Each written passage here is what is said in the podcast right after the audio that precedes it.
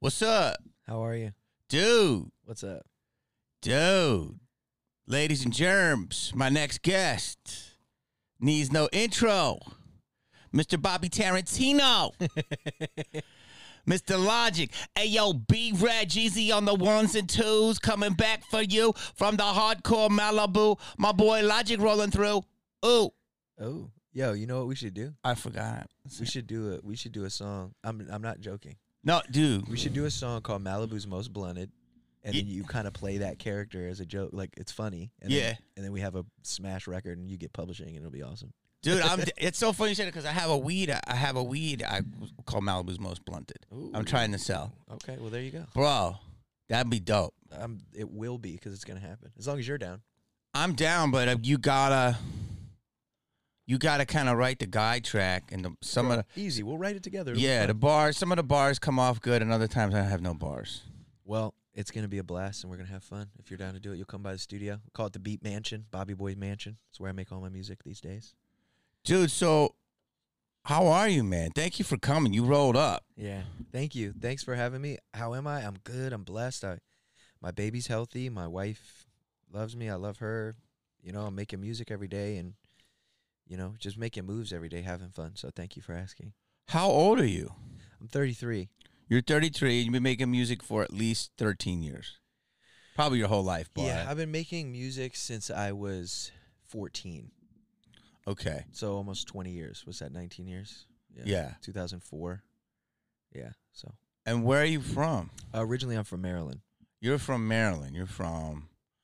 I got a lot of peeps down there. Yeah, Silver sure. Springish. Yep, yeah, that's that's kind of where I came up, not far from there in a, a town called Gaithersburg, and I was, uh, yeah, it's like a suburb of, of DC, and we call it the DMV, DC, Maryland, Virginia, Mm-hmm. and I grew up there, and that's when I first discovered you. Really? Yeah, Because people don't know. We've never met. yeah, we have never met. That is weird. We've texted. We've texted. You sent me some nudes, but yeah, we never like. baby, just topless. Oh yeah, for sure. And you were like, you were like, "Dude, this is how we met. You said I got a script. Oh yeah, I forgot about that. You did? well, no, I, I I forgot that that's how we met. Because usually when I speak with someone, Yeah. it's very personal. Like I love it, and it was it was personal. But I never like I always hate when somebody comes up to you and they go, "Hey, what's up? Can you do this thing for me?" Like I don't like that. Nobody, you know what I mean? Yeah. No. So, but that this was a little different. We were talking. I had just reached out to you because it was just because. And then- really? yeah, yeah. I was just like, "Hey, what's up?" And then we were talking, and we were talking about our love of film and scripts and stuff. And then I was like, "Dude, I have this movie." Mm-hmm. And I forgot, and I was like, "Oh, it's about a homeless comedian." Yo, dude. Yo, you're profiling. No, not at all. That's fucked up, bro. You said homeless.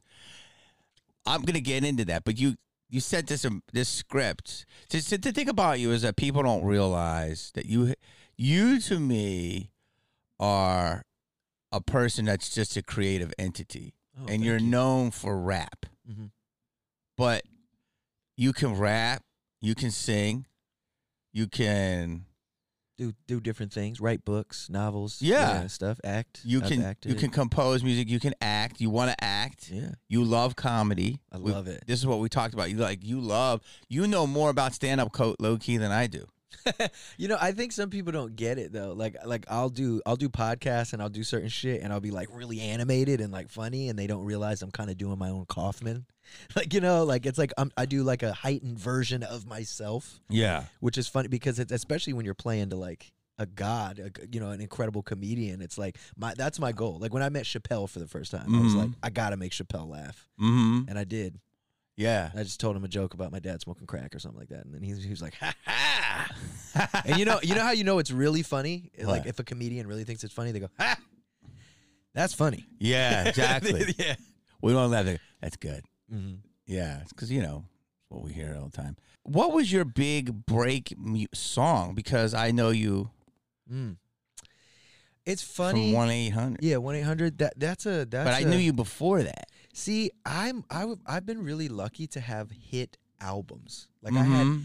I've always been an album artist, and you know when I f- released my first album, Under Pressure, in 2014, um, I was broke. You know what I mean? Like I was just trying to make it, and I think a lot of people, you know, Alan Watts said, anything you can be interested in, you'll find others who are. And I just kind of like, I've, I never really have fit in, you know what I mean? Especially being mixed race, but looking completely white, and like all this stuff. Like I never, I never really fit in. Um, so I just created kind of my own world, my own planet. Like I'm rapping about fucking anime and sci-fi shit and like all this stuff. Like that's me, Rubik's cubes and playing chess. Like I've always been. I, that's just who I am, and I love it. Um, and I think there's millions. No, I know there's millions and millions of people that also feel that same way, or maybe feel like they don't fit in, or this or that. And my my motto has always been peace, love, and positivity. And I think that's just another thing that on on a massive scale, like what wasn't really being represented. And then once I did that, um, boom, first album was a success. The second album was a success and sold really great. The third album beat you know Chris Stapleton like wild. You know what I mean? Yeah, we sold like over a quarter million units in the first week. Da, da, da. And then with that third album, that's when the song One Eight Hundred came. And once that came out, because the funny thing is, my whole career I was trying to make hits. Mm-hmm. So I'd be like, I'd have an album, and the whole album is like super like you know, there's a theme to it and a concept, and then there would always be like one or two songs that didn't really fit in because I was trying to make something like pop or trap or make something for the radio, Mhm. and definitely not at the expense of the art, but definitely like I look back and I'm like, man, I wish I just I didn't do that. So with that being said, it's funny that on the third album I was like, I'm not I'm not trying, I'm not this, I'm not that. And then the song about suicide is the suicide prevention is the one that blows me up. You know, nobody was like, We in the club, this about to blow up. Like nobody was thinking that. yeah, you're like dial one eight hundred. I mean, exactly. pop those bottles, no, Yeah, for dude. Well, I mean, that's how I always say "Stairway to Heaven" was Mm. made sure. Wow. because three. It's like what do they say? You tell me more than I would know, but three fourteen is like it used to be for the song. Three minutes and fourteen seconds. You know, eight, eight, eight chorus, eight. So it's like basically three verse, th- th- three fucking choruses or whatever, and then you're done. It's the radio formula. Yeah. And so when you make something like your like one eight hundred, it was so unique. It was such a, an amazing song, but yet such a deep message and a helpful song. Yeah, I mean, Congress wrote me a letter, dude, and they were like, "It has been proven through data and analysis that your song has saved lives around the world." You know, and I hmm. was like, "Whoa, that's cra- that's really, that's a that's an honor. That's it's really cool though that that people that's how people know me. They know me for being a mental health advocate. They know me for positivity. Because I mean, after that, then I just went ham though. Because I was like, oh, 1 800, everybody's looking at me, and then I just started dropping like trap songs and pop songs and just like Yeah. songs with Eminem and songs by myself, songs with Marshmello, the DJ, Yeah. like just going ham and kind of taking advantage of the fact that all these eyes were on me, and uh, and I'm glad I did. So you did, was that song written because of? Did you feel suicidal? I definitely had my moments. It's funny, I didn't actually feel that way until the song was out and I was performing it everywhere all over the world and people were coming up to me and were like, "I tried to kill myself and my brother tried to kill himself and his my, my sister killed herself and da da da and just all this pain everywhere I go, people crying and like it was really difficult to deal with. Um, and that's why I look at the people at the Lifeline, you know, the center, and I'm like, man, they they do this every day. You? Mm-hmm. I, I and and and it was it was really difficult um to deal with for sure. And I've had those thoughts. Um I've never been like I'm going to do this, but but life has definitely had uh has had its uh ups and downs for me. But once I learned how to say no, my life was a lot a lot better. Cuz I would say yes to everything. I remember I was at a I, I got offered a million dollars to go to Australia and headline a festival and perform for 45 minutes, and I turned it down. And everybody was like, "You're crazy! You're crazy!" Da da da. And I was just like, "No." And this was the year I'd I'd done it. I'd made 30 million dollars, so I was like, I, "No, actually." And I realized there were people in my pocket. And I was like, "I don't want to go. I'm not." And I talked to my therapist, and she was like, "What do you value?" And I said, "What do you mean?" And she says, "Well, do you value the money and going to Australia?" It's funny because she's actually Australian herself. Yeah. But I was like, "Do you do you?" She said, "Do you value that, or do you value rest and you know taking a mental sabbatical?" I said, "I need that thing. I need to relax." And she goes, "Well, there's the answer. And anybody else who is upset or angry with you or is trying to make you feel bad, fuck them, fire them." and I was like, "Oh my god!" And I realized at 28 years old, like, I've been in control this whole time. Whoa. Not to say that the people that I worked with ever made me feel as though I wasn't. Um, but I didn't know that I was in control. And once I knew that, everything changed for the better. dude. That's that is deep, bro. That's like third. Wait, so was that your thirty million Yeah, I made 30 million in 2018 and that changed my whole life. off of touring Yeah. music, Mhm. albums, st- streams, obviously, Yeah. And forty. So for me, I I totally relate it. Obviously, that's a different level what you're saying, but for a million dollars for forty five minutes is a good is a good number, and the fact that you It's the best number. yeah it's the best number ever. Yo, One million forty-five minutes. no, in and out. It's like be on your shit. Don't be hungover. Yeah. Just do your thing. Yeah, I kind of. It's the I was like, number. man, that one. One million dollars? Yes. Yeah, but Are but you joking? yeah, but you know, I'd you give were, a homeless guy a hand job for a million dollars. yeah, you were you What? you were fried, bro. You were fried. I was. It was bad. And what's crazy is I get that at, on my own life of different level of just I trying to please and saying yes too much and feeling like, oh, did I let this person down? So you must have it on a higher level. I had it on a higher level. But now you're now you're more chill. You're definitely Yeah. chill. I, d- I really do trust my managers. You know what I mean? So it's like when they come to me and they kind of fight for something, like I really do hear them. But like after the second time, the third time they bring it up, then I'm like, yo, it, like it was not even a fucking discussion.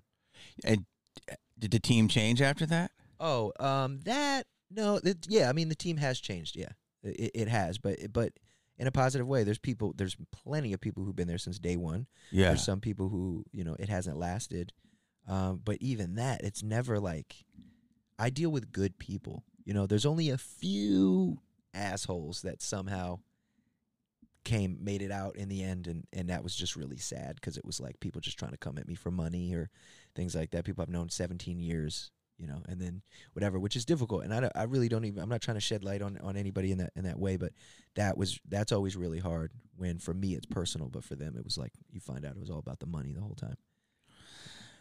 Yeah, dude. I always tell people fame doesn't change the person; it changes the people around them. yeah. I think if anything um fame uh, what's the word? It kind of uh, shines a light money shines a light on who you really are deep down because it's like if you if you start making all this money and you turn into an asshole you were an asshole the whole time you were just broke you're a broke asshole Yeah. and, then, and then you feel like you have power now because you have money but it could go like that Yeah, you just have access to more things. Mhm. So exactly, if you like fucking eating Skittles, then you can buy. dude you have great skin Oh, thank you, buddy. I appreciate that.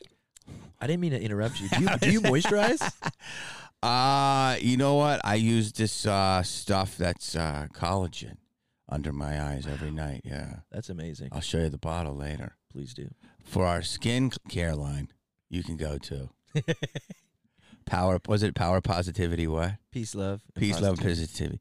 So you have a lot going on in your life.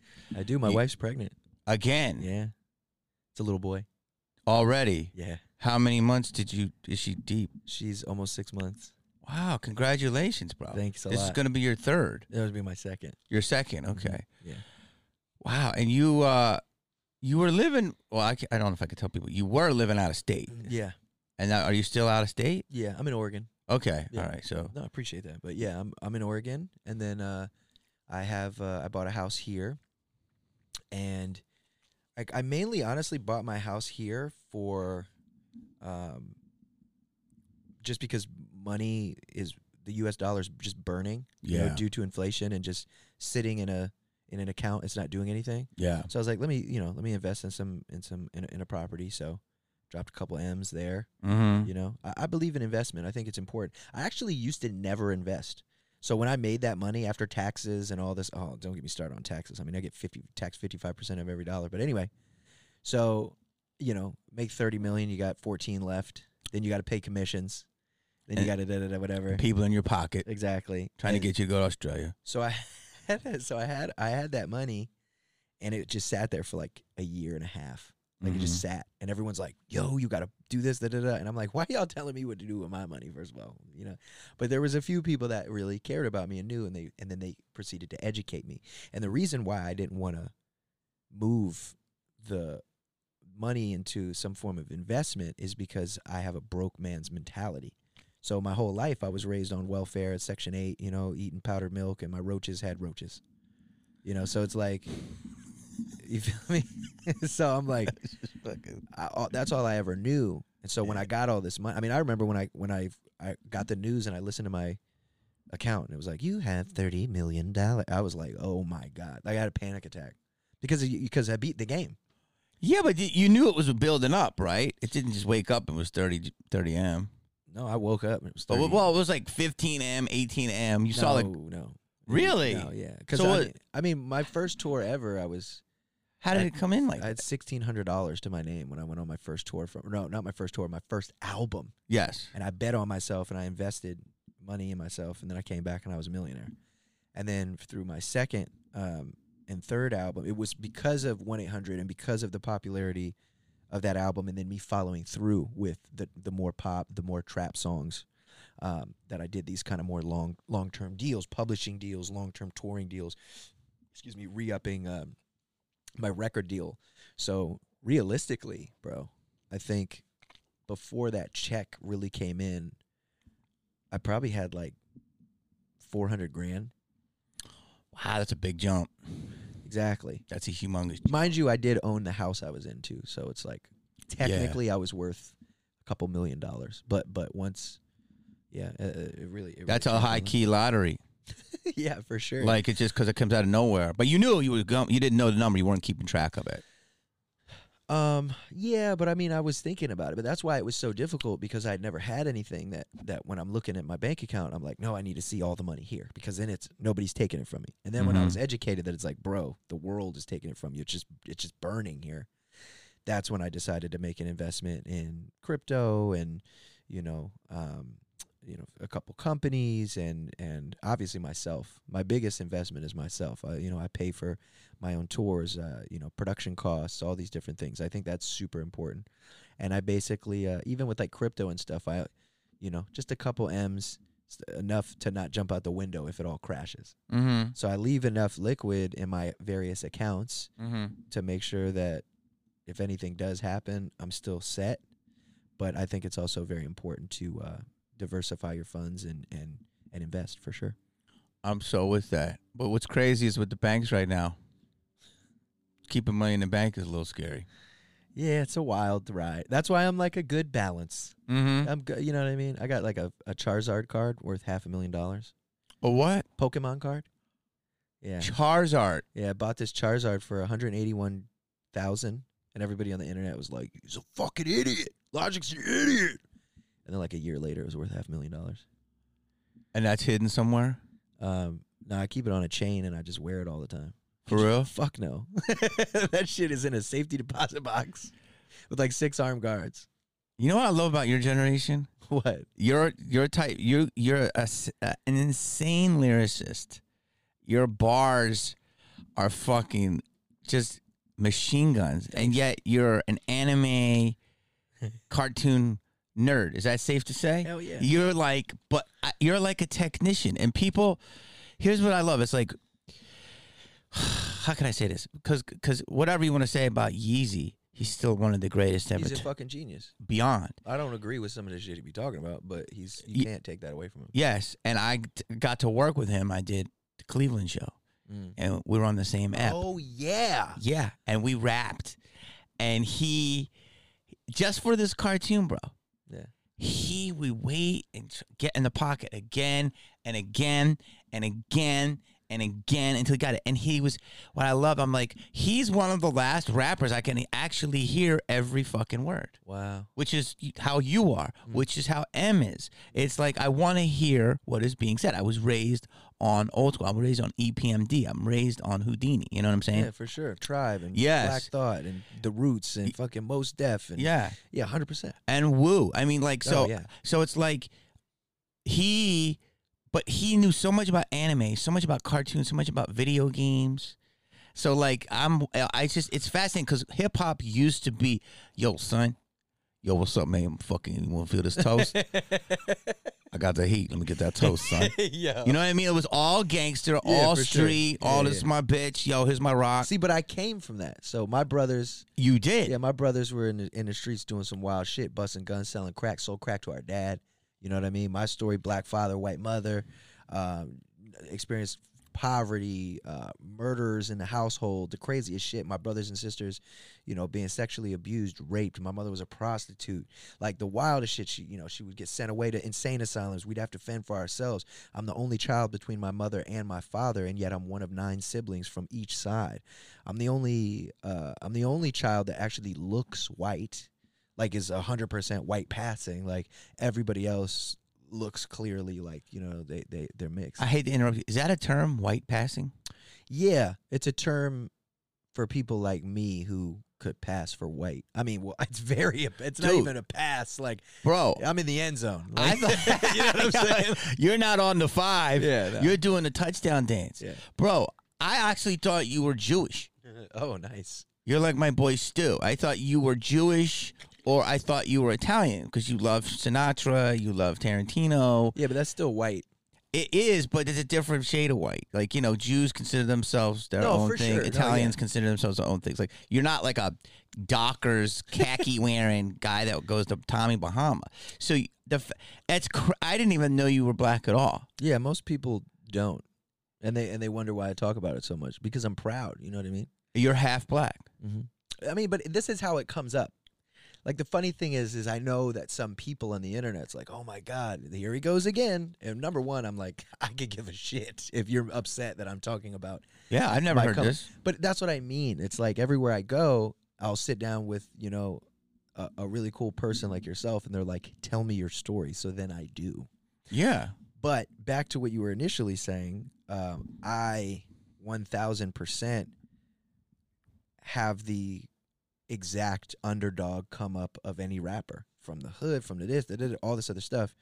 But I never wanted to perpetuate um, negativity. I never wanted to, you know, yes, I've wrapped up, I've cooked crack, I've shot guns, I've stolen shit, I've done like the wildest stuff.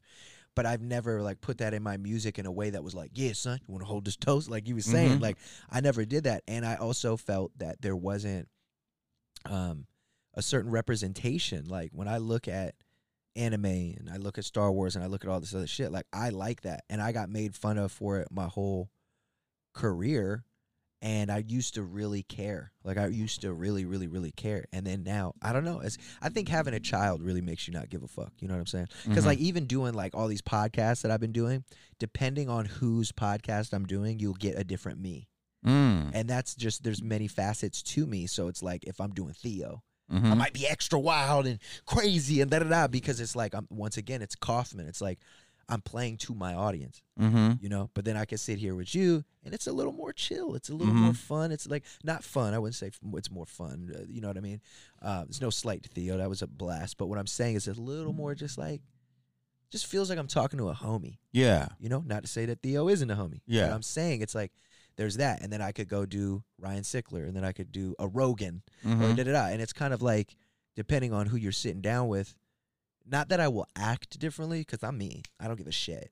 I'll go wherever, babe. Okay, and be myself, and just be funny and wild and whatever. But that's what I mean. Like even that shit, man. Like you gotta be you, dog. And I'm a funny guy. Like it is what it is. It's like You are funny. thanks, man. You love comedy. I love it. And I want to get to that, but I want to get back a little For bit in your roots because I had no. Do you find that see someone like you, right? So it's like my friend Stu. He's like you. He grew up in Toronto. It's a harder part. He got pistol whipped, Oh shit. and but he's a big hip hop head. And what I'm saying is, is you you are have such authenticity, Mm. but yet you don't front. And what's wild because that's what the whole there's a whole front movement in in hip hop, and yet you're like I always tell people that like grew up in the hood don't you you don't talk anything like a, a tradi- like there's people out here fronting like yo what's up? You know Yeah. that's that's what B Rad was kind of based on although I love B Rad B Rad was based on yeah, yeah I don't want to see I don't want to see ass and baby gap no more. Like you know what I mean? Like yeah, you grew up in it and you're like hi how are you? Good to see you. But then you'll spit 32 bars. I'll code switch too. It just depends. You- Yes. You, get a little liquor in me and you put me around my people and I'm like, hey, what up? What's good, yo? Yeah. Because like also But people don't realize that's you. it is me. That though. is That's what's wild. That's like you're not this little accountant. Because definitely. it's I, you know what I mean? Like yeah, I get it. But I think I I like that. There's Yes. never do you understand there has never been anybody in the history of hip hop like me, a black white guy who raps good and is polarizing, Amazing. sells millions of records and da da da and all this other stuff. It's wow, people love me, people hate me, and I've just, you know, excuse me, once I had uh once I had my my son, I really realized it that shit doesn't matter, bro. Like people like you, people hate you.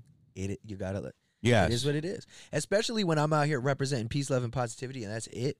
So if somebody doesn't like my music or they don't like my personality or whatever, it's just like who give fuck you? like who gives a shit? yeah. You know? And I think uh, I think it'd be different if I was an asshole, if I was promoting like negativity and you know what I mean, and just like spewing shit, trying to get clicks and likes. That's just not who I am. I talk about the shit I like and. You know, sometimes it might do well, and sometimes it might not, as far as views or or sales or this or that. But that doesn't matter to me. I don't I don't move based on sales and views anymore. Mm-hmm. Yeah. For me, hip hop has changed so much. I don't. Do you realize this? That it was very rare to have anyone. First of all, that was white back when I was coming up. Yeah. I mean, it was Ad Rock. Mm. It was Third Bass Serch. Serch, yeah. It was. Oof. It live, was. live at the barbecue. MC Serch, classic. Oh, dude. Nas. Anyway, but yeah. Bars. Uh it was Vanilla. You know, it was Robbie Van, and and then it was M. But I mean, it was like now. There's so many. I feel like hip hop is. It's represented by so many people. Yeah, I, I agree, but there's still I think is are is there still is like the cool kids table, you know, like the the tastemakers who kind of say what's cool and what isn't or this or that. But um, fuck them, you know. Like I used to want to be accepted.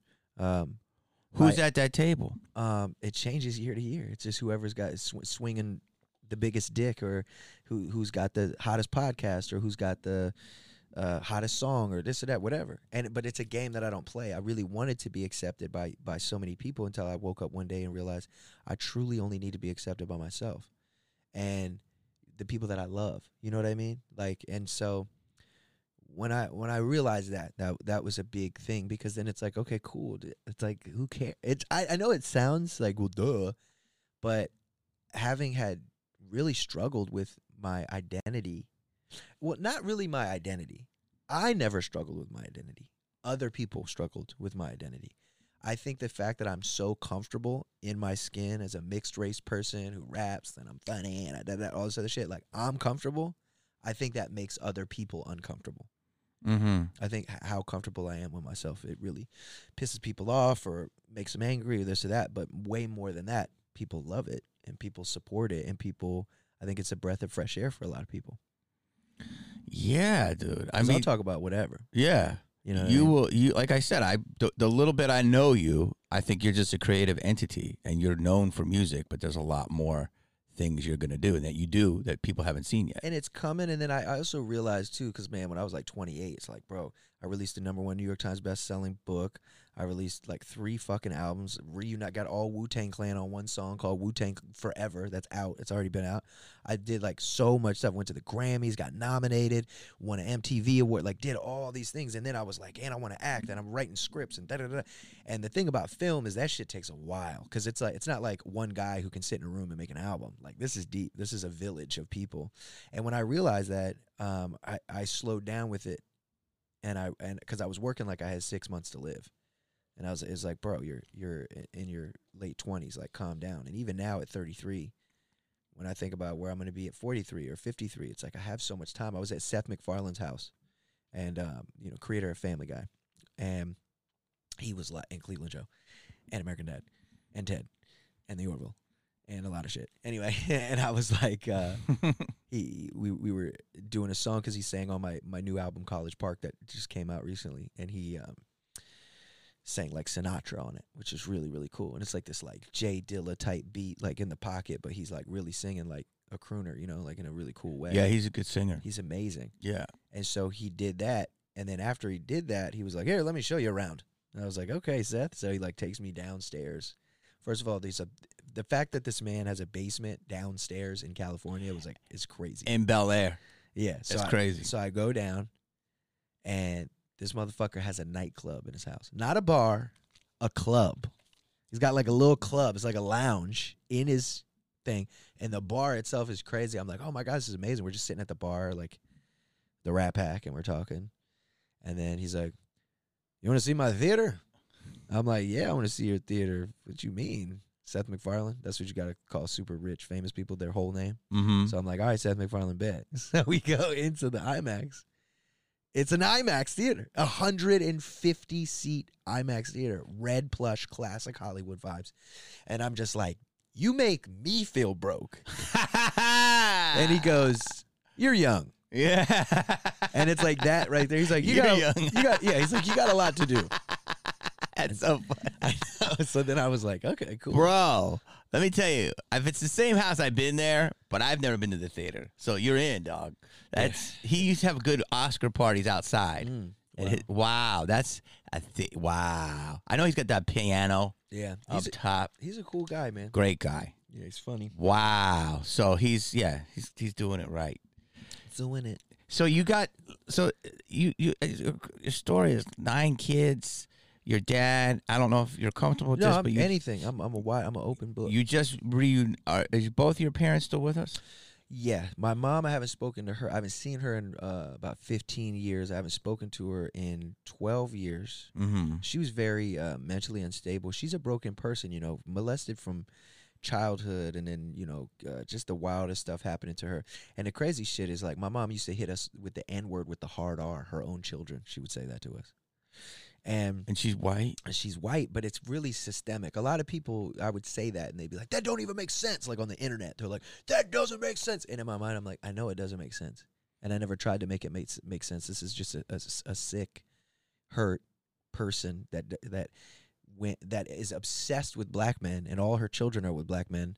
And it all started when she was 14 years old, and she brought a black boy home, and her parents are like, "We don't mix with their kind here." Mm-hmm. and that just like really fucked her up, you know. So it was like this systemic racism, but she lashed out against that because she found black people so beautiful, and then she just she was just very mentally ill. So that was a difficult thing, and I just couldn't allow somebody in my life, like my mother. She used to use uh, forms of sleep deprivation on me as as as a way to like, yeah, like she would make me stand all night, and like anytime I would start to fall asleep, she would scream my name.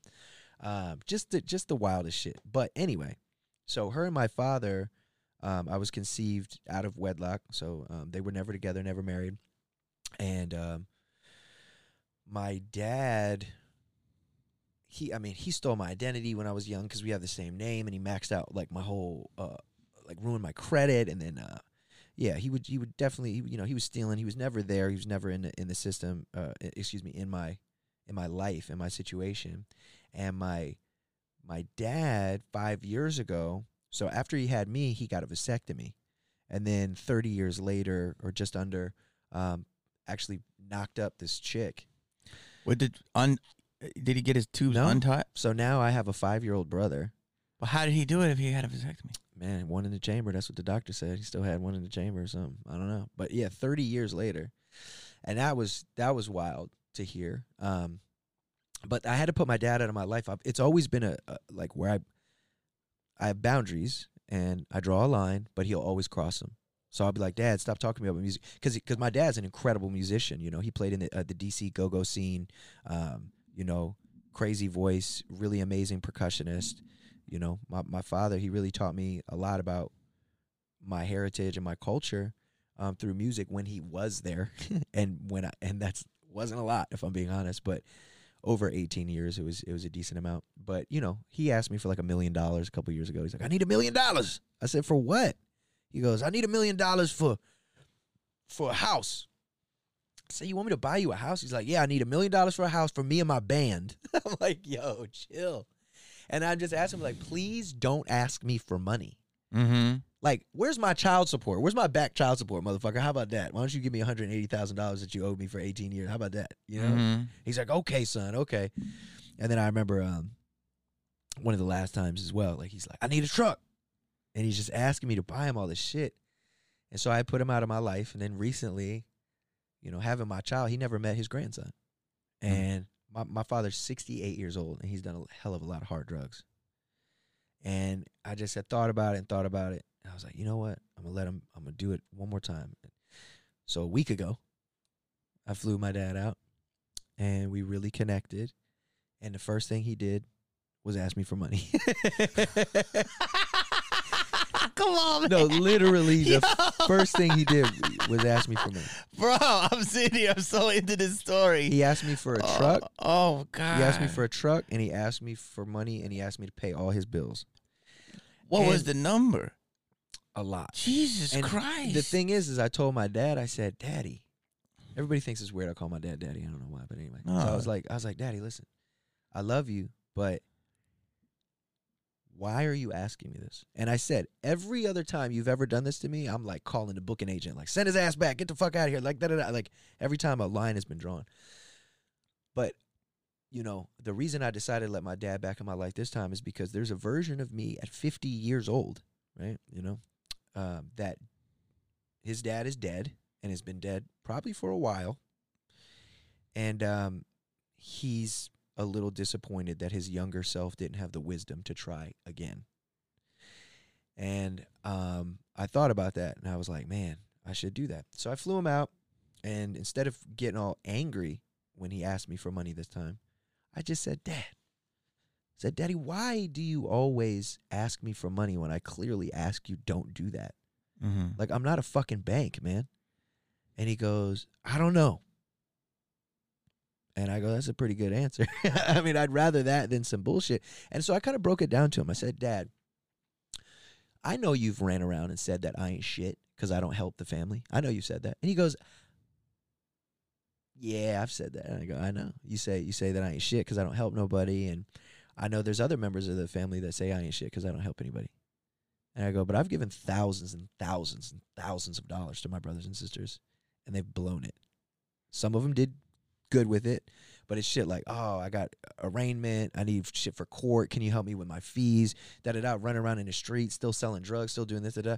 Or you know, my sisters not fucking paying their gas bill with the money they get from the government because they're buying maybe drugs or something with it, and they're calling me like da da da. And I'm paying that. I'm paying that. I'm paying that. And then there's just a point where it's like, yo, I can't give you this money because you're literally blowing it. And so I said to my dad, I was like, Dad, I have helped this family. And there are some that I haven't because they kind of did that to themselves. But think about it, Dad. Everybody's looking at it like, oh, logic, Bob is rich. So that means I got to pay for a house for you, a house for my mom, a house for my two twin brothers, they're twins, a house for my two sisters on my dad's side, a house for my brother on my mom's side, a house for my two sisters on my mother's side. Oh, not to mention the five year old little brother, Ashton. You know, so te- Chamber. technically, I don't need a yeah chamber. I don't need. He doesn't need a house, but that's nine people. Now let's also talk about the fact that I've I I said I'll send any of my nieces and nephews to a college, and I'm a man of my word. And and one of my nieces who made it through, she is on coming up on her last year of college. Her name is Deja, and I couldn't be more proud of her, and I love her. So this means I need to buy houses for all of y'all. Now do the math on that. now let's just say I get you a decent home for five hundred thousand dollars. That's four and a half million. Now let's not forget state tax. Let's not forget. Uh, let's not forget. Um, uh, what's it called? Just like for owning the land, uh, property tax. Let's not forget who's going to be paying everybody's gas bills, everybody's electric bills, everybody's water bill. Oh, and don't get me started. Everybody's got to eat. So I got to pay for everybody's food every month. Not to mention, I also got to buy a car for everyone, right? Because everybody needs a car. And don't forget, cars take gas. Bro, I could go on and on and Did on. these people ever lift a finger? Now, I don't do that. I know. You I'm saying I if I was going to take care of my entire family. And let's not forget that all my brothers and sisters, I didn't even talk about the fact that their kids are all adults. So then that's multiply how many houses I got to buy. Multiply.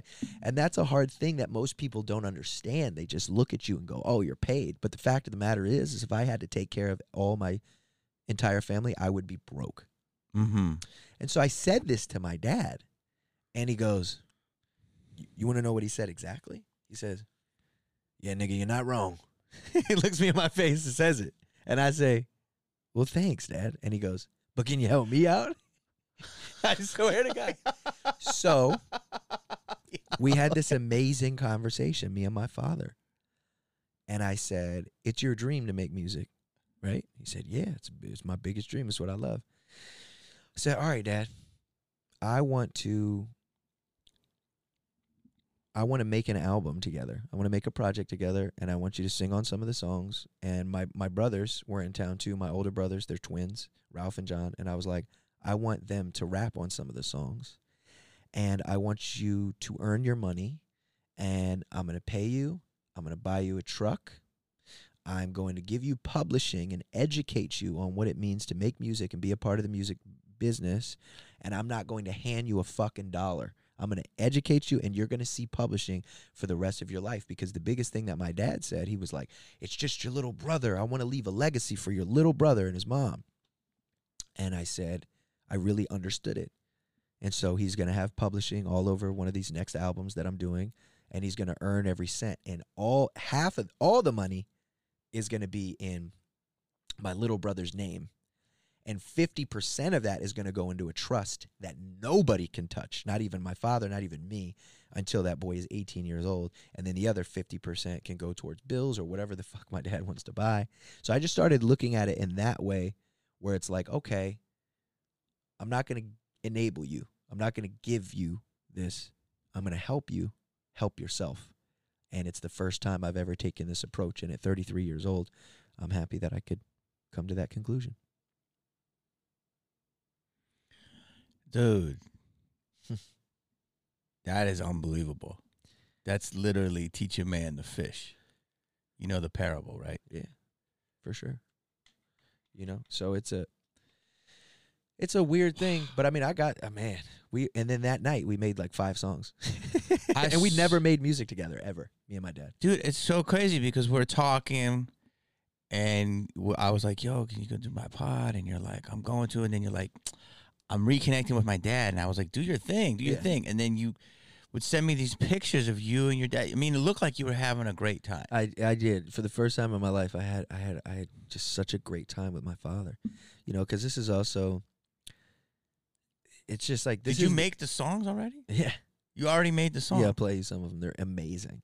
and like, they're he really sings good. or raps? Singing, and my brothers are rapping. Did you know they could rap? Yeah, I used to. They used to be. I wanted to be like them. I was the little kid. I was nine, ten. They was like. That's when I smoked weed for the first time, and And are they are they their life together or no? yeah, they they yes. Actually, I'm really proud of of those two because one is an exterminator, uh, and the other one is a maintenance man, and they they work they work. But they got skills. Oh yeah, they're dope. I'll play it for you. It's really actually really beautiful. Like I'm so, and I already have the album cover. It's my father as a little boy in the 1950s, 60s. It's incredible, bro. It's like really. It just was a eureka moment because it was like, you know what?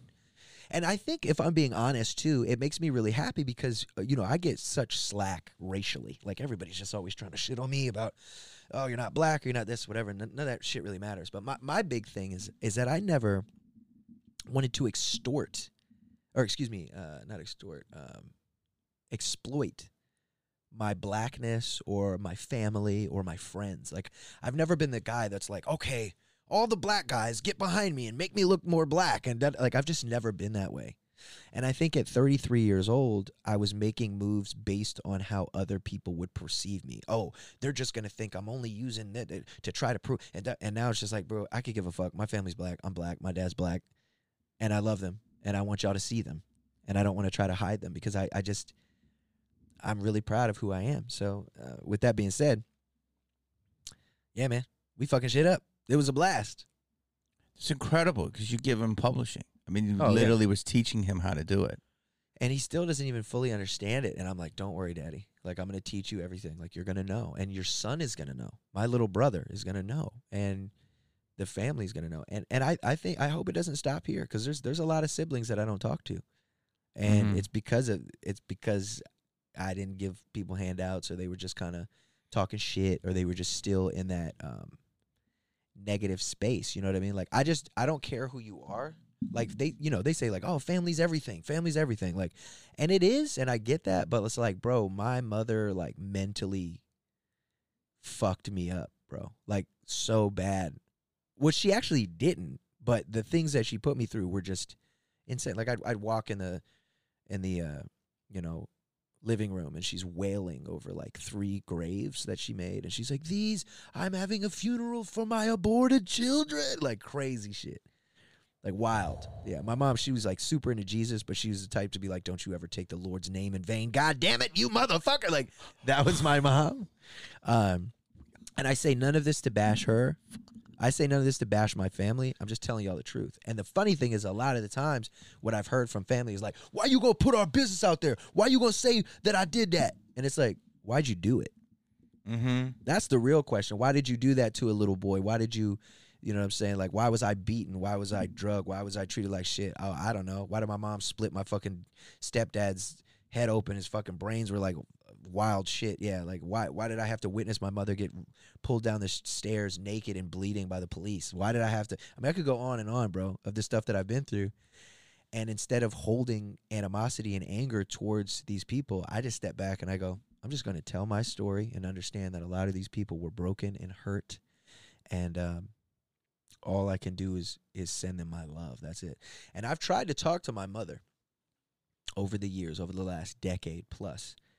And there's every time I do, like somebody's like, "Don't do it, Bob." A brother, a sister. It's like she's still fucking wild. She's hurt. She's crazy. She's going through a lot. And a year ago, I was like, "Fuck that, man! I want to talk to my mom. I want to talk to her, and I want to try to find a, a good ground." Um. And so I asked my brother. I said, "Man, can you can you tell mom I really want to talk to her?" And he said, "Uh, okay." And he calls me the next day and he goes, Mom said if you want to talk to her, you can write her a letter. I said, What the fuck is this, 1872? Yeah. And yeah, so that that's just the type of person. So uh, she knows your success and everything. She's capable of understanding. yeah, she that. knows, but I don't think she I don't think she knows truly to the extent, but I think she she knows what's So up. she didn't even want to talk to you. She said, write her a letter. Yeah, And does she live somewhere in that area yeah, where you grew up? Maryland. Yeah, she's where I grew up. It's crazy, man. It's wild. But once again, this is Who a does she person. talk to? Your family wise? No, no, just mainly just my brother Jesse will talk to her, but nobody really talks to her like because she also she likes to end relationships before someone else can. You know what I mean? And that's that's what hurt people do as well. So, uh, but she's she's she's been through a lot, man. But it, the the, uh, the only unfortunate thing about my mother is like the shit that she would tell me. You know, I'm like six, and she goes, "When a man rapes you," I'm like, "What?" Not Mm. if. like she's like, when he rapes you, as he's entering you, you have to scream as loud as you can that you have AIDS. And then maybe he'll stop. And I'm just like, bitch, can I finish watching SpongeBob? What the fuck? like in my mind, I'm like, this is crazy. Yeah. Oh, dude. I mean, she told me about seven or eight years old how um she was held down by two men and sodomized as a uh, uh, butcher knife was over a stove until it was piercing red, hot red, and they held it to her neck and took turns and all this shit. And I'm like, eight? Wild shit, bro. And this is just like the surface. You know what I'm saying? So Jesus Christ. yeah, so it's a it's it's crazy, actually. We just lost Pepsi as a sponsor. That's funny. That's int- I'm like, I'm so sorry. It's just like No, I'm not. I'm not sorry because I don't know how the hell I'm here. A lot of people ask me how, how. I'm like, I don't fucking know, but I don't need to know. That's the other thing. I don't need to know. you don't come out in- insane. Like what a winner. Yeah, but most people don't know that. They Yeah, just, I They just see. Logic, the rapper, who always talks about being black and da, da, da, and they, but they don't know my story. And the funny thing is, I've just been sitting here trying to tell them my story, but they don't want to listen. So I'm like, cool, don't listen. I'm going to talk to the people who do want to listen and just focus on positivity. That's my biggest thing. I understand why you'd want to do that now. Mhm. And and you know your mother, I hope she gets help because I have people in my family that have their own issues, but not like that. Your mother has seen the darkest of this planet. Nah, for sure. And that's just the bro. That's just the surface, which is crazy.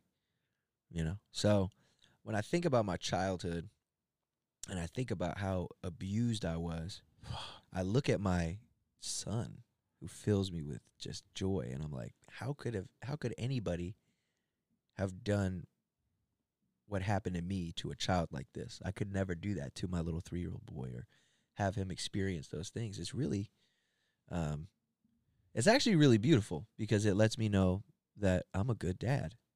You know what I'm saying? Like I'm a good dad. I'm fucking killing it. You know, I don't got it all figured out. I'm not perfect. I will fail. I will fuck up. I will fall down. Just like every great father before me. you know? Mhm. So I look at that and, and it makes me really happy. My little boy and my wife and my relationship with my wife and you know I'm lucky of t- enough to have found a, a, an amazing woman who knows uh, knows me, and I don't need anybody else to know me. She, she it's just her. You know what I mean? I think that's one thing that's really been weird traversing this next chapter in my life because this is more than rap. I'm always going to do rap. I love rap, but this right here is my future. Like doing podcasts, being a personality, being myself, being, you know, whether it's film, television, this, that, whether whether it's my own podcast, like which I want to do. That's my future. And by doing that, I'm also realizing that you know, all the years that I was doing music, it was, oh, his music's lame, his music, da da da. There's a lot of people who loved it, but what I'm saying is the critique was always about the music. And now that I'm coming out as a person and and kind of saying, "Hey world, this is deeper than just the music," because as I'm getting older, I'm like I don't want to rap forever. I will rap and I love it, but I don't want that to be the bread and butter. I'd rather use this than slaving away and on you know doing all this all this stuff. And now I'm just starting to see that it's not really about the music anymore. Now now the any critique I get is actually about me personally. Mhm. So by people who don't know me, never shook in my hand a day in the life. So I'm like navigating that in real time, and I'm actually also being very open and honest and vulnerable about it. And a lot of people will be like, "Oh, it's clearly getting to him," or da da da, or whatever. And it's like, no, it, it really did get to me, and I'm figuring out how to navigate that because at the end of the day, the biggest thing I've learned is not everybody's gonna like you, and it's okay that it hurts when people say negative shit. Like I used to get so angry at myself when it hurt when somebody goes, "Oh, you're not this," or "You're that," or "You're da da da," and I was like, "Why does it hurt?" And then I woke up one day. I was like, "Bro, it hurts because you're a sensitive, emotional human being. It is okay that it hurts, but what you are in control of, Bobby, is how long you let it hurt and how much you let it hurt you." And when I realized that, now if I so happen to, because I'm not on the internet either. So if I so happen to come across a comment or hear somebody said something negative about me, now it's just more like, oh, well, fuck them. That's it. You're not on the internet. You, what, do you mean you don't ever look at shit? yeah, I haven't been on the internet in five years. But it's funny though But you, because but you're on the gram. No, I'm not. My team is on the gram. You agree? Okay, that's not you. It's not me. No. wow. but it comes from me. So what I do is I have a thread and I send a video, I send a picture and I say here's the caption and then that's it. And then occasionally, mainly on TikTok, I'll go into some of the comments and respond to to fans and and stuff like that. So and sometimes Twitter, but I'll like consciously go out of my way to be like I'm not looking at any of that other stuff. I'm just here to serve the fan who who loves me and appreciates me. So I'm going to respond to them and focus on that. Um, because we just it's inherent in us to to focus on the negativity. Um, and I think I did that for a long time, and that's honestly why I've been talking about it so much in different podcasts and um, and and in general because this world that we're living in, it's not just the one percent. It's not just the famous people that are getting shit on on the internet all the time. It's like faceless, nameless people that are um, lashing out and reaching out to anybody that they can connect with and and and and try to hurt because they themselves have been hurt or are hurting. And so the fact that I know this and I realize that I love to do the due dil- take the time and due diligence to let people know like you're not alone. Look at me. Oh, excuse me. Goddamn, sound like thunder. Sound like fucking Raiden from Mortal Kombat. It's like look at me. Deep cut. Deep cut. I you're not alone. I go through shit too, but I think the difference between between me and 99% of other people and rappers in the spotlight is uh, I'm not scared to talk about it. I've talked about getting molested. I talked about experimenting when I was 12 years old. Jerked my friend off. He jerked me off, and then I was like, yeah, you know what? I like girls. I Mhm. knew it. You know, these different things about finding yourself as in adolescence and all that. Like I used to be so terrified to talk about it, and now I'm happy as ever to to be myself. You're an open book. I try to be. Yeah. You really are, bro. Thank you.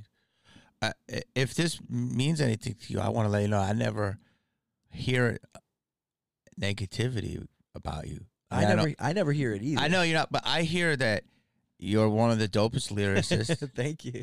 Bars for years. Appreciate that.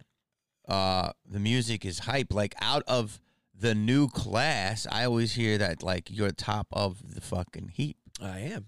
Yeah. And, and I'm treated as such, and my tours sell as such, and my yeah. music does what it does. So I don't hear this like, oh, half, you know, Oreo cookie or hack rapper. I never hear any of that shit. yeah, it's because I've it- have heard that about some people I'm not Yeah. gonna name. no, it's a it's a loud minority. So it's a, it's a loud minority. That's really all it is. It's, Yeah. it's a talking point. I'm so, I'm so polarizing.